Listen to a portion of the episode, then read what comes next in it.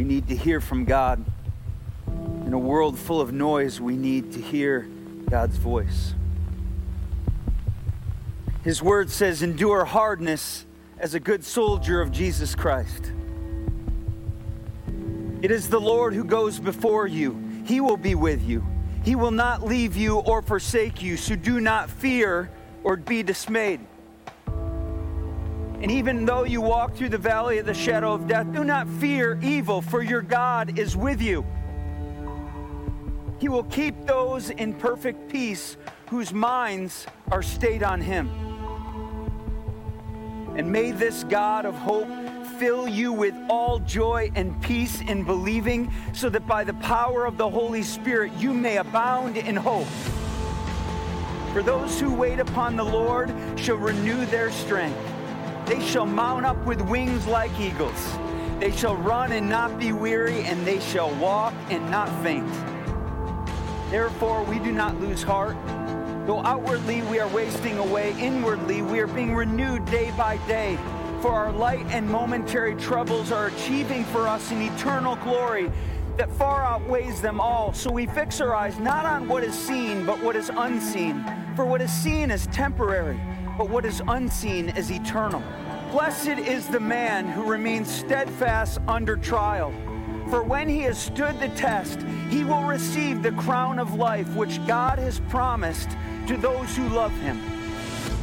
So prepare your minds for action and be vigilant. Do not be afraid. God is with you. Do not be dismayed. He is still God. He will strengthen you. He will help you. And he will uphold you with his righteous right hand. For the sufferings of this present time are not worth comparing to the glory that is to be revealed in us. For when the righteous cry for help, the Lord hears and delivers them out of all their troubles. For the Lord is near to the brokenhearted and saves those crushed in spirit. So we will glory in our sufferings because we know that the suffering produces perseverance, and perseverance, character, and character, hope. And this hope does not disappoint because God's love has been poured out into our hearts through the Holy Spirit who has been given to us. The Lord is good, a stronghold in the day of trouble. He knows those who take refuge in Him. And the God who has shown us many troubles and distresses will revive us again. For though the righteous fall seven times, they will rise again. Therefore, endure hardness as a good soldier of Jesus Christ. Yeah, yeah, yeah. God, do that in our hearts. I love that phrase in God of Revival come awaken your people, come awaken this city. Oh God of revival, pour it out, pour it out. And it starts with us. In fact, I think it was Peter who said, if judgment's going to begin, let it begin in the household of faith. And if you're a parent here and you're struggling with your kids, the first question is Am I right? Am I bringing the right spirit to this house? Have I let things into this house that are creating an atmosphere that's toxic? And so we got to awaken ourselves. It was Paul who said, I believe in Ephesians 5, Wake up, O sleeper, rise from the dead, and Christ will shine on you. But we've got to wake up. We can't keep hitting the snooze button. We got to wake up and say, God, what do you want to do to awaken my heart, the sleeper inside of me that's slumbering, so that you can shine on me and then shine through me in this world? I said last week, eternity is too long and life is too short to play church. We are not playing church here. We are the church. We're not just playing games. We're not just here biding our times until the rapture. We're not trying to create a bunker so that we can hide from the world. We're here to stack hands on our mission to get a pep talk and get out in that world and shine abroad the powerful, mighty light of God to a world that desperately needs it. Illumination in a big way. I remember uh, back when I was younger, we had Adidas shorts, and uh, this week it reminded me I was wearing my dad's Adidas hat. I took a couple dad, of dad's hats, and uh, one was Adidas, and I remember uh, what I thought it meant when I was younger was all day I dream about uh, sports. okay? But I know what you're thinking. All day I dream about sex. Is that what you were thinking? Exactly. When I was in junior high, that's what it meant to me. And uh, we were playing soccer, but this week I was thinking about that all day. I dream about souls. Something's changed in my mind. I don't dream about sports. I don't dream about sex most of the time. Uh, yeah. But I, I love how you're talking back to me tonight. It's going to make that sermon a lot longer uh, for you to bear. But I dream about souls, and not just the souls that are in this room, not the ones who have been found, the ones who are still lost. And you may be here and you are wandering around. And in J.R.R. Tolkien, Lord of the Rings, it said, All who wander are not lost. It's not over for you. There is hope for you here. I hope you hear it in the songs.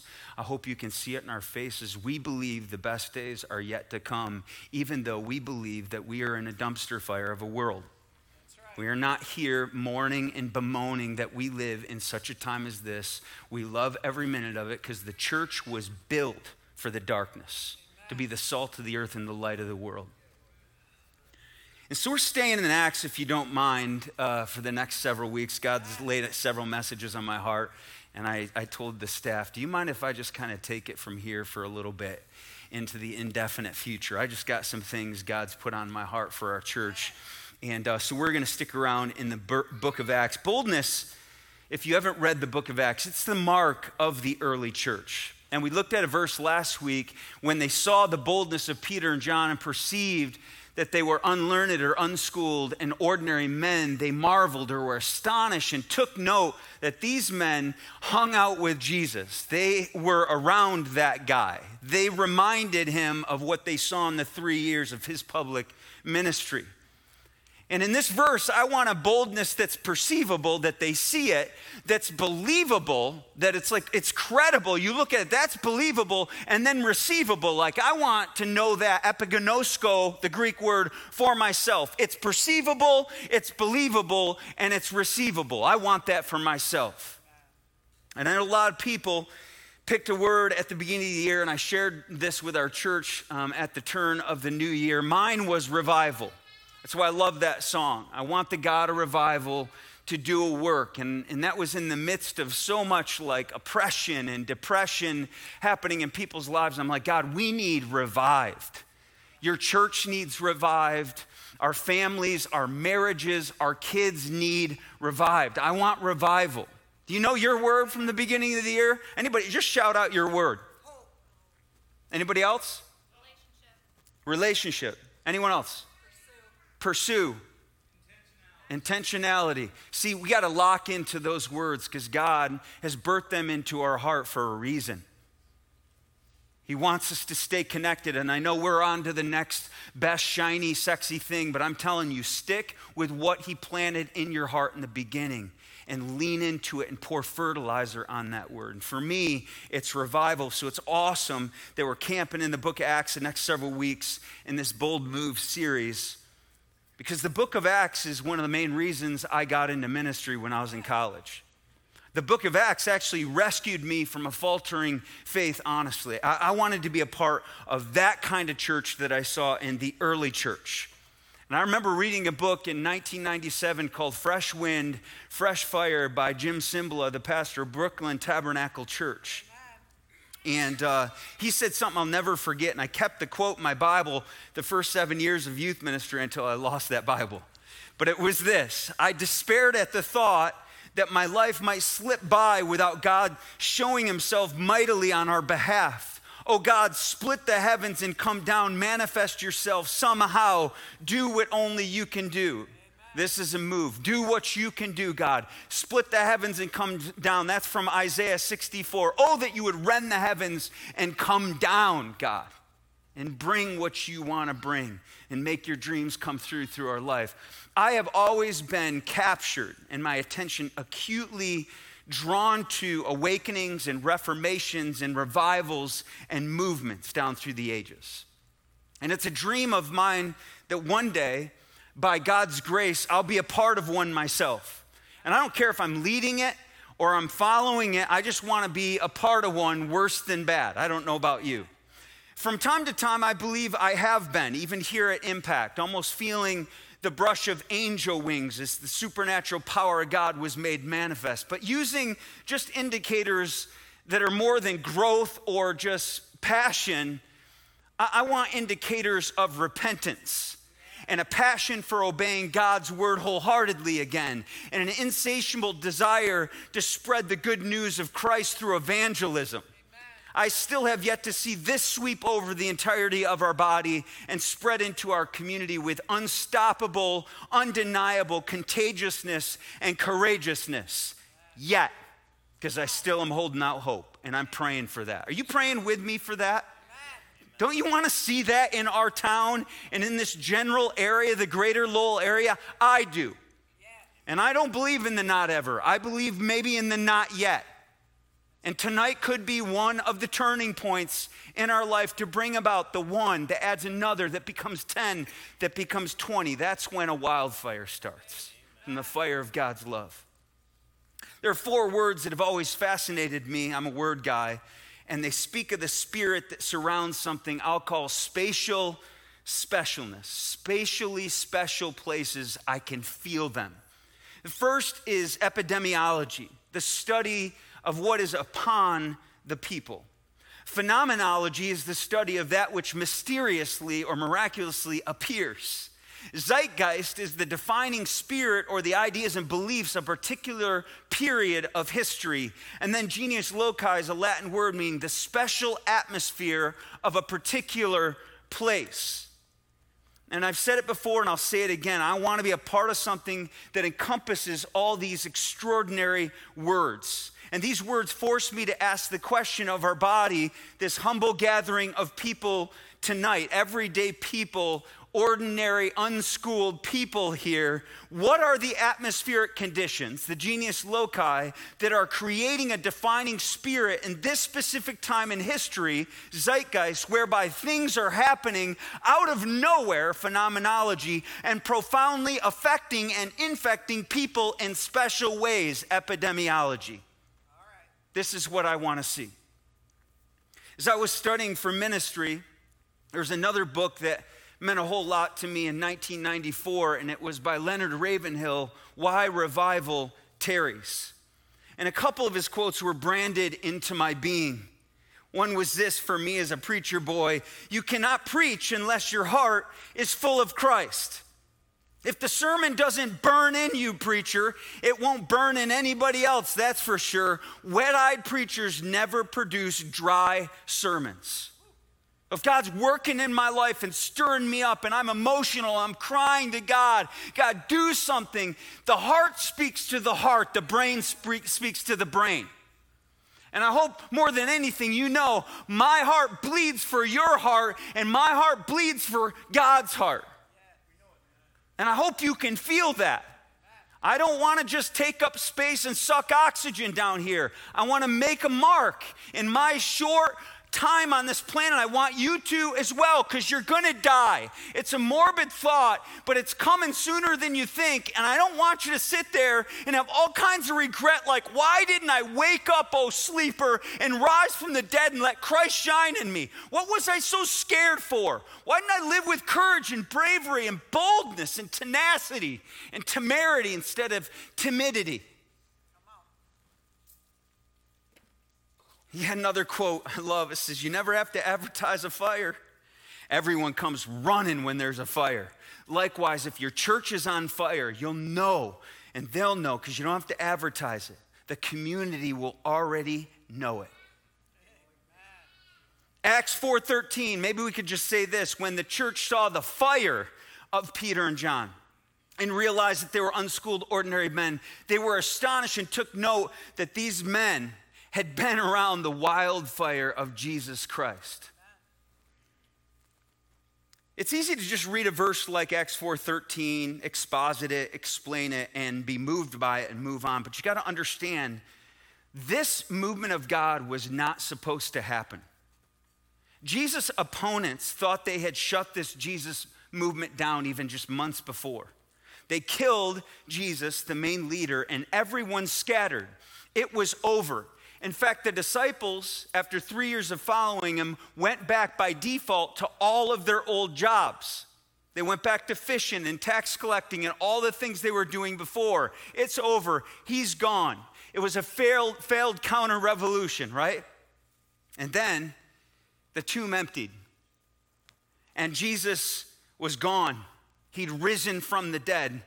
So these people, the Romans, in bed with the religious leaders of the day, they hatched a plan and to circulate an alternate story. I don't know if you know this in the text, but it's, it's right there. There was this scandal to shut down the church before the church became the church. So the powers of the day who were in bed with each other conspired and a disinformation campaign started. Anybody know anything about disinformation in our world today? It's, it's been around a long time. Listen to this. After the resurrection, the women were on their way that saw Jesus, and some of the guards went into the city and reported the chief priests everything that had happened, which was the resurrection. And when the chief priests had met with the elders and devised a plan, they gave the soldiers a large sum of money, paid them off, telling them, You are to say, his disciples came during the night and stole him away while we were asleep. If this report gets to the governor, we will satisfy him and you'll keep yourself out of trouble. So the soldiers took the money and did as they were instructed, and this story has been widely spread or circulated among the Jews to this very day. I was struck by in disinformation where we have false narratives and fake news and fabricated stories and propaganda and we've got biased narratives and we've got virtue signaling and gaslighting and dog whistling and kick clickbait. This is what was happening in the early church to shut down even the beginning and the birth of the church. They got together to spread false information to the world they tried to squash the story, but the cat got out of the bag. And the news started spreading, and the gospel was spreading, and the disciples, these channels of his message, were unexplainable, unexplainable, unrefined men and women that had no business being the powerful force that they had become by God's Spirit. See, the backstory to Acts 4:13 is the healing of a lame man that led them to being arrested, John and Peter, and brought before the Sanhedrin to be questioned and threatened. In Acts 4, verse 7, for some context, they had Peter and John brought before them and began to question them by what power and by what name did you do this? And instead of like months before, Peter being like, Oh, I don't want to tell you because my life is too important to me, and being talked down out of following Christ by a little girl, he stood up to the powers of the day and said, Filled with the Holy Spirit, that's the game changer. That's the X factor. That's the secret sauce. If you're a bunch of Christians in here and you know a lot of stuff and all the right answers and you've been around Jesus, if you're not spirit filled, you do not have power and authority inside of your bones because that changes everything. That's the difference between the Gospels disciples and the Acts disciples. They were filled with the Spirit of God, and they didn't move forward until He came and filled them through and through. And so, filled with the Spirit, He spoke up Rulers and elders of the people. He didn't have a sound system at the time, so he's bellowing from the bottom of his heart and the top of his lungs. If we're called to account today for an act of kindness shown to a dude who is lame and are being asked how he was healed, then know this, you and all the people of Israel, just get this, stick this in your pipe and smoke it. It's what it means in the Greek. It is by the name of Jesus Christ of Nazareth, whom you crucified, but whom God raised from the dead, that this man stands before you healed.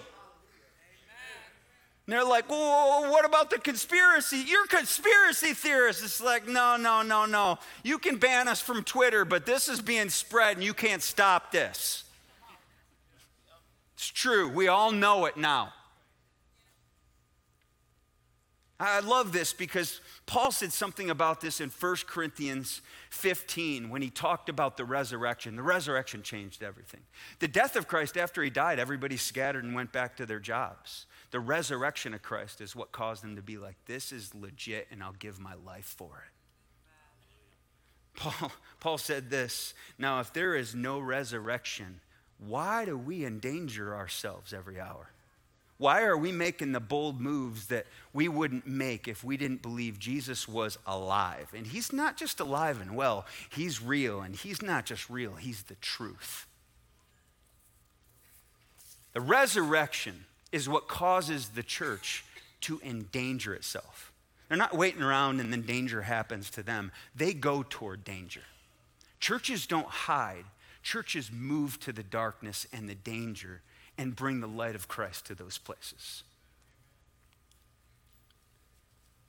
Acts 4:13 Peter goes on and right before chapter uh, you know verse 13 he said salvation is found in no one else for there is no other name under heaven given to mankind by which we must be saved. And then when they saw the boldness of Peter and John, and realized that they were unschooled, ordinary men. They were astonished and took note that these men had been with Jesus. Some bold things just got said to the powers of the day, and it ticked them off. I mean, it's crazy. There's no one else, and there's no other name. In a world of inclusivity, it sounds pretty exceptional and exclusive. When it comes to the gospel, it's an exceptional message, it's an exclusive message. And we need to realize that the early church was persecuted because its belief that Jesus was the one and only way. The pressure, even now, to dumb that down and water down the gospel to be inclusive of everyone and everything, no matter what they believe, that's big time right now. That's why it's called a safe space these days, right? Just like Jesus and his first followers, we welcome everyone, we do not embrace everything. We love everyone, but we do not accept everything.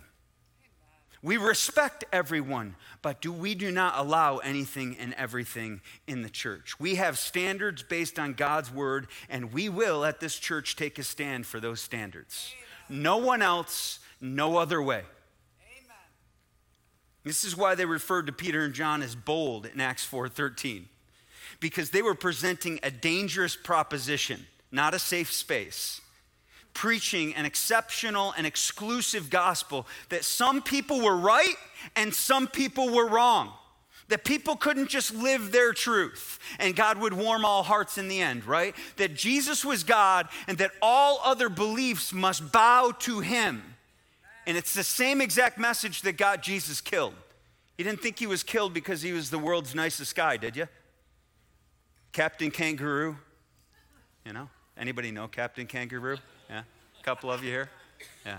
I, have made a quote, it takes two to make a thing go right, and there was only 18 people on Sunday morning that knew what I was talking about um, with Rob Base.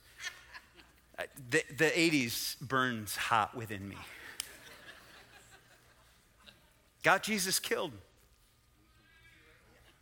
So they threatened Peter and John, just like we're getting threatened every day of our lives in this world for our convictions and our perspectives and our beliefs.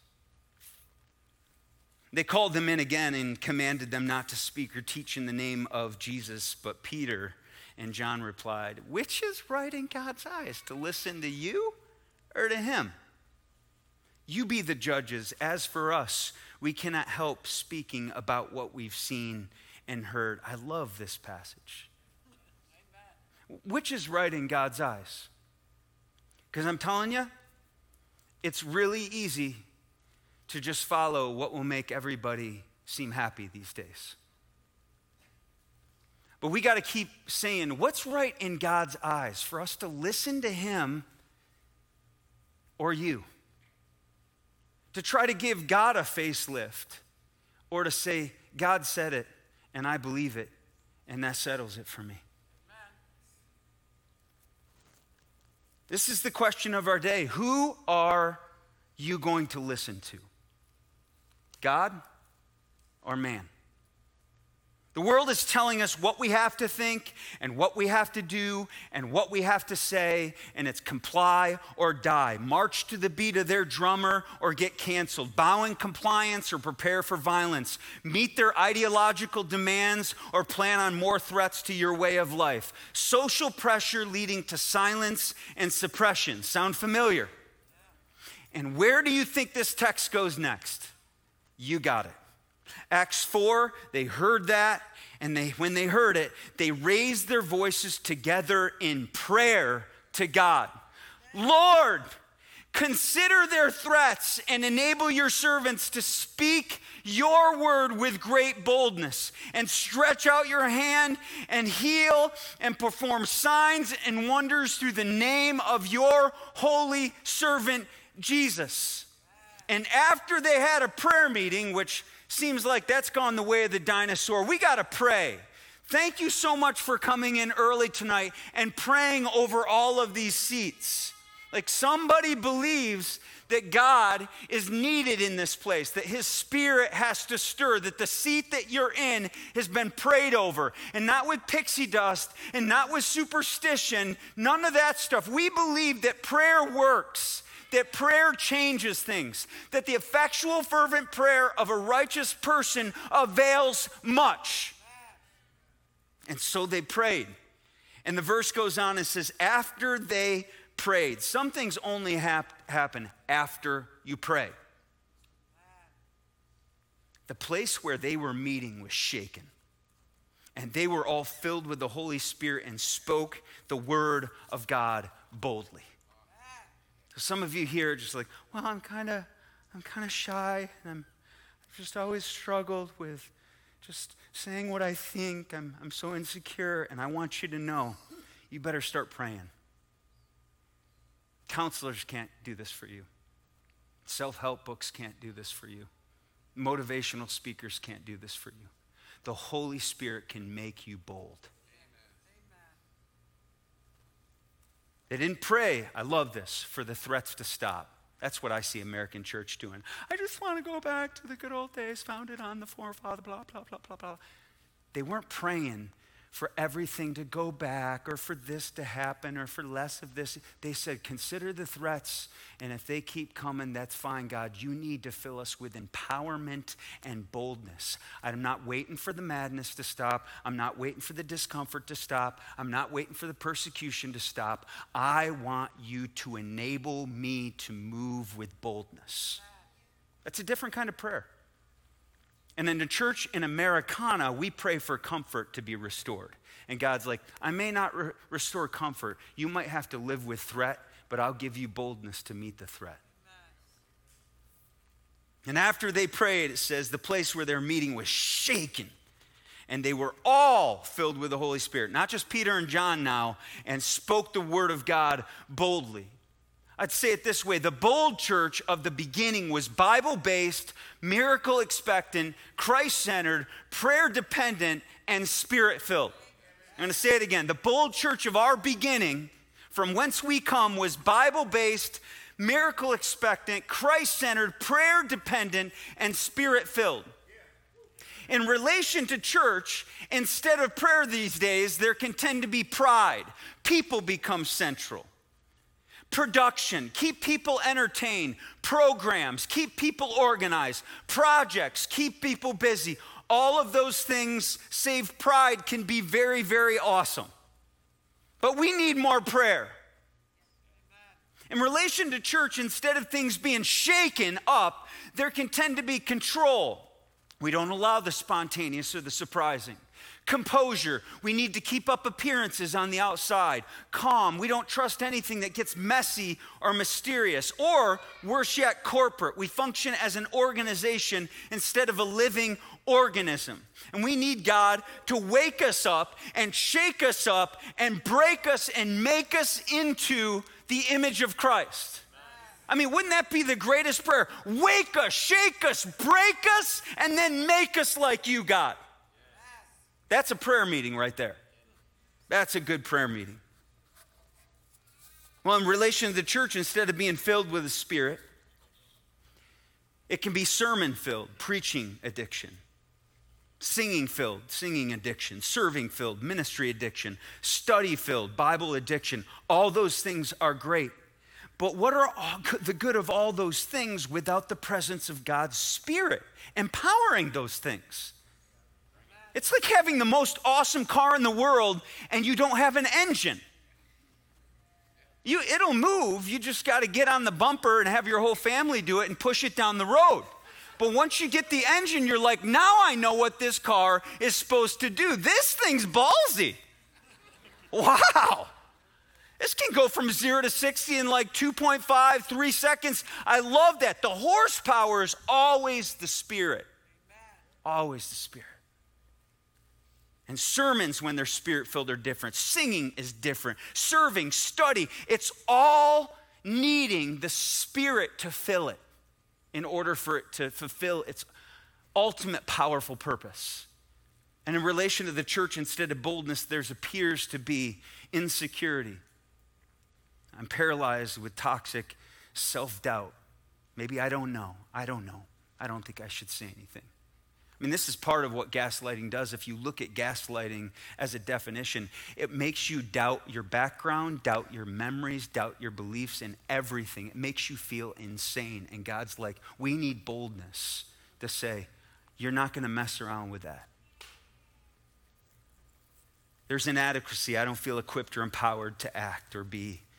There's indifference. I'm caught in a state of double mindedness. You know, what does it really matter? fills the church. And then inclusivity. I tolerate anything in order not to offend anyone. We need boldness again.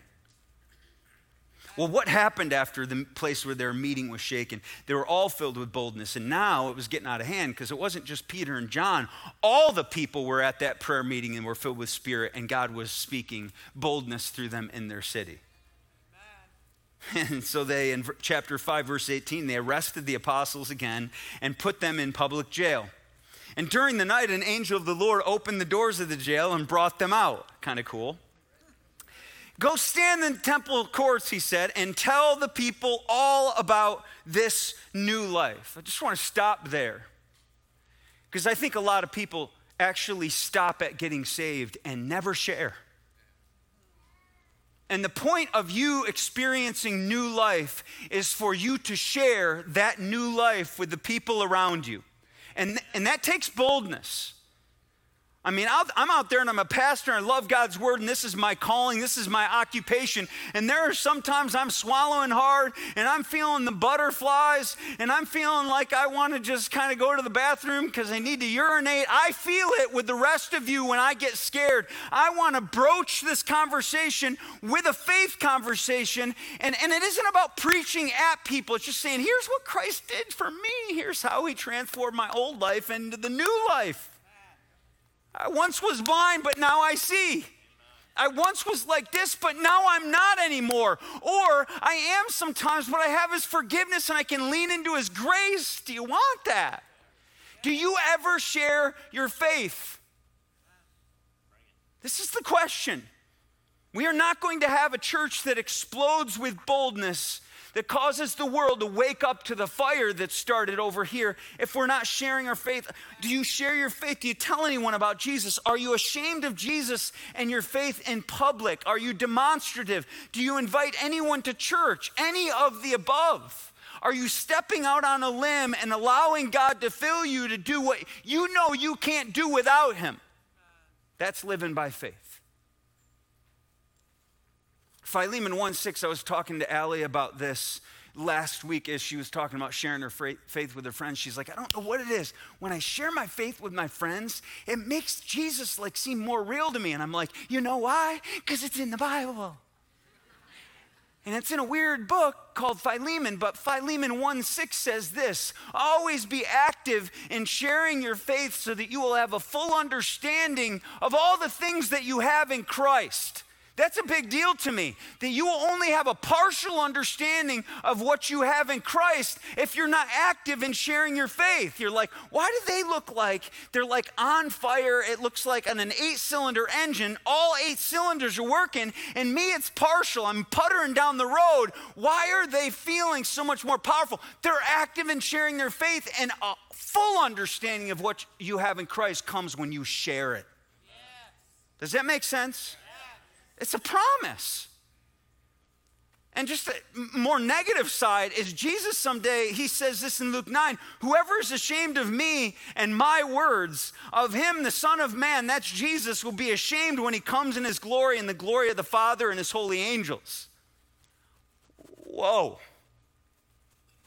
If that doesn't give you the heebie jeebies, it's like, oh, I guess I can't just kind of bite my tongue down here and just can't wait to get to heaven, but I'm not sharing anything because I don't want to rock the boat. He's like, if you're ashamed of me down there, I'll be ashamed of you up here.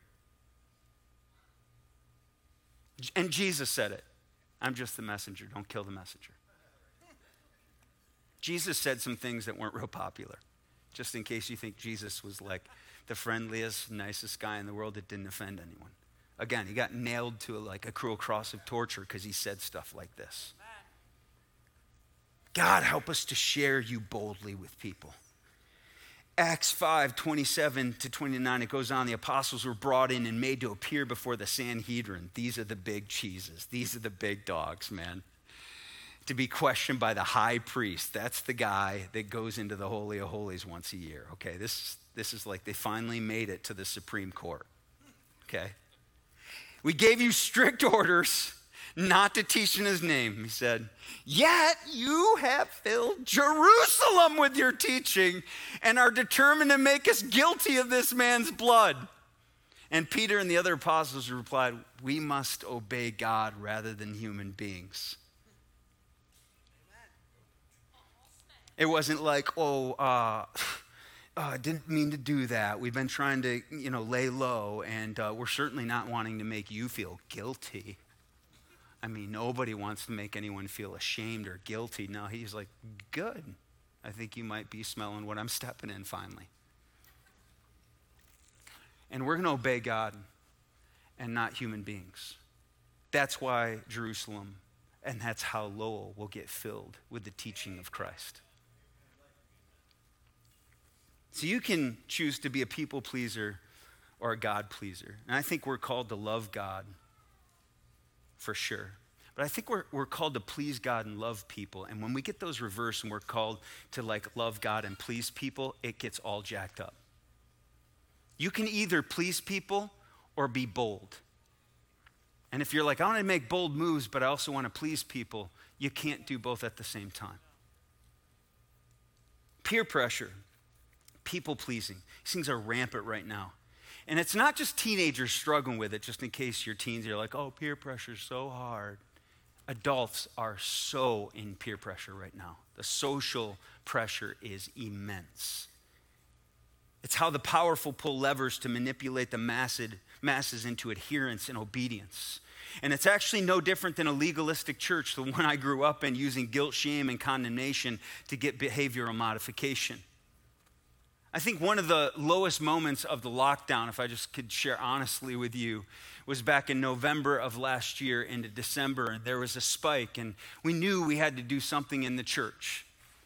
And it was interesting because I felt like the Sanhedrin came together with the Roman officials and started to apply pressure to all the pastors by calling pastors to come in and sign a document in the Grand Rapids area that went out to all churches to make all the pastors that did not comply or see things the same to feel like pressure to do it themselves. And when I saw a lot of my friends and the big dogs and everybody signed on to the list, and I'm like, yeah, but I believe some of you need to close and some need to open under these conditions. You're not allowing for people to follow God's Spirit. Society is now hijacking the church to come and write your name here, and if your name's not on this, you're blackballed. And I felt so hurt by pastors doing that to other pastors and getting in bed with the government and the people and not allowing God's Spirit to let us flow. Because mass manipulation and that conditioning, man, once that starts to happen, we start doing what the Sanhedrin did with the Roman officials and we conspire and God's Spirit evaporates. Sounds almost identical to the verse we looked at before which is right in God's eyes to listen to you or to listen to Him. It goes on, Acts 5 33 to 35. When they heard this, they were furious. We don't want to make anyone mad at us. We don't want to trigger anyone. They were triggered and wanted to put them to death not just prison anymore, but a Pharisee named Gamaliel, love this guy, teacher of the law who was honored by all the people, stood up in the Sanhedrin and ordered that the men be put outside for a little while. Let's just give him a timeout, right? Then he addressed the Sanhedrin Men of Israel, consider carefully what you intend to do with these men. And then he took them back to history. Some time ago, Theudius appeared claiming to be someone, which those are great leaders, and about 400 men rallied to him. And he was killed, and all his followers dispersed, and it all came to nothing. And after him, remember Judas the Galilean? He appeared in the days of the census and he led a band of people in revolt, and he too was killed, and all his followers scattered. You know what he's saying? Jesus was just killed, and it won't be long before his followers scatter. So just let this thing play out. I was looking at these two men and these two movements, and I thought of what I'm going to call the quasi bold church that comes to nothing. And we're watching it happen all the time. In America right now, you cannot believe after this year how many churches are closing. Barna just came out with it, and it's staggering. I want to say it's 35% of churches are closing. Quasi bold church that comes to nothing, the leader is trying to be somebody.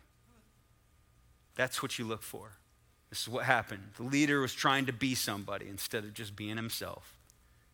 The people rally to them, not the mission. And when the leader is gone, the church is done. They disperse and they scatter.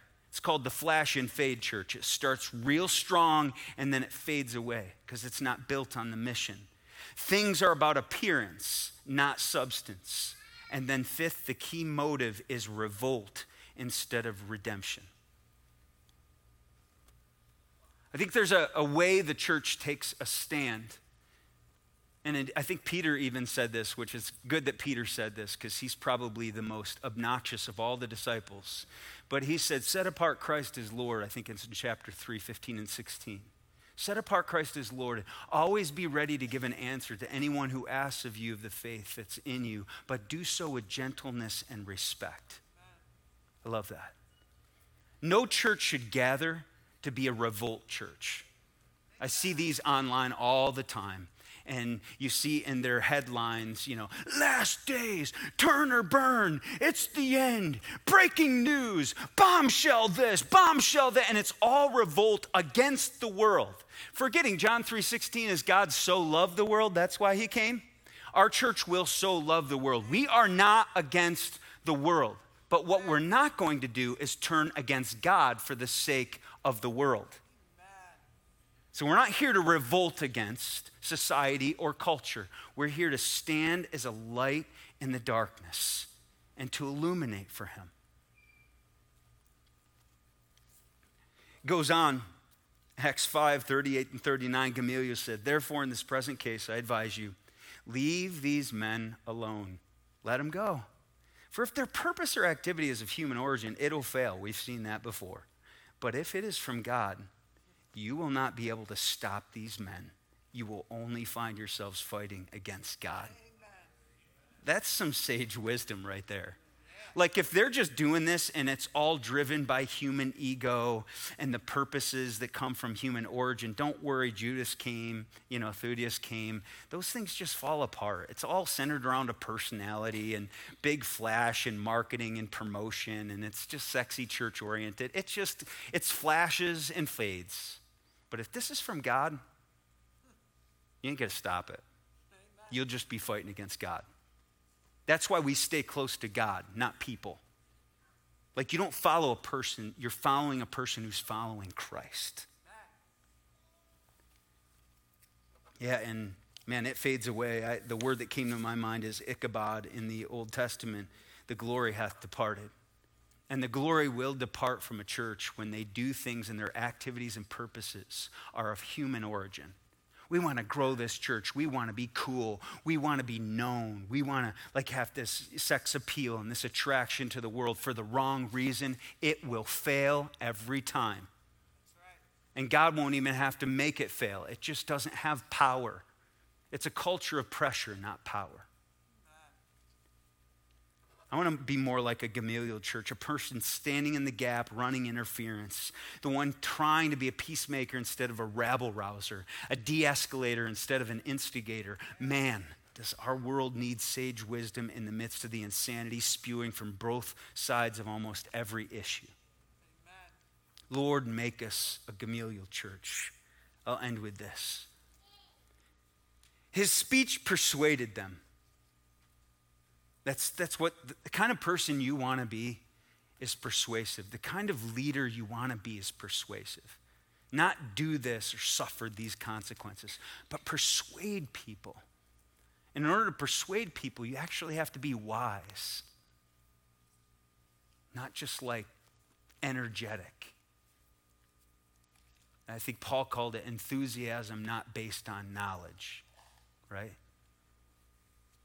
And to persuade them, they called the apostles in and had them flogged. That means beaten. And they ordered them not to speak in the name of Jesus, and they let them go. That was the third time they did that. And the apostles left the Sanhedrin rejoicing because they had been counted worthy of suffering disgrace for the name. How far away are we from that church? Can you imagine just going out here, having a bunch of our leaders get just beat up and afterward, they come back in full of joy, rejoicing that they were counted worthy of suffering disgrace for the name of Jesus. And it said, day after day, in the temple courts and from house to house, they never stopped teaching and proclaiming the good news that Jesus is the Messiah. Never stopped because they were unstoppable. You can't stop these men, you'll only find yourself fighting against God. There are some characteristics of an unstoppably bold church that jump out of this text at me, and we'll end here. The unstoppably bold church, their purpose and activity unabashedly originates in God's power. Second, they rejoice to be counted worthy of suffering disgrace for Christ. You will feel like you are suffering disgrace in this world increasingly in the days ahead.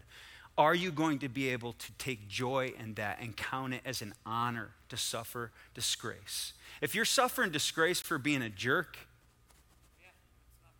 you should feel ashamed of yourself. But if you're sh- suffering disgrace because you believe in Jesus and, and you're following him, count yourself worthy of suffering disgrace for him.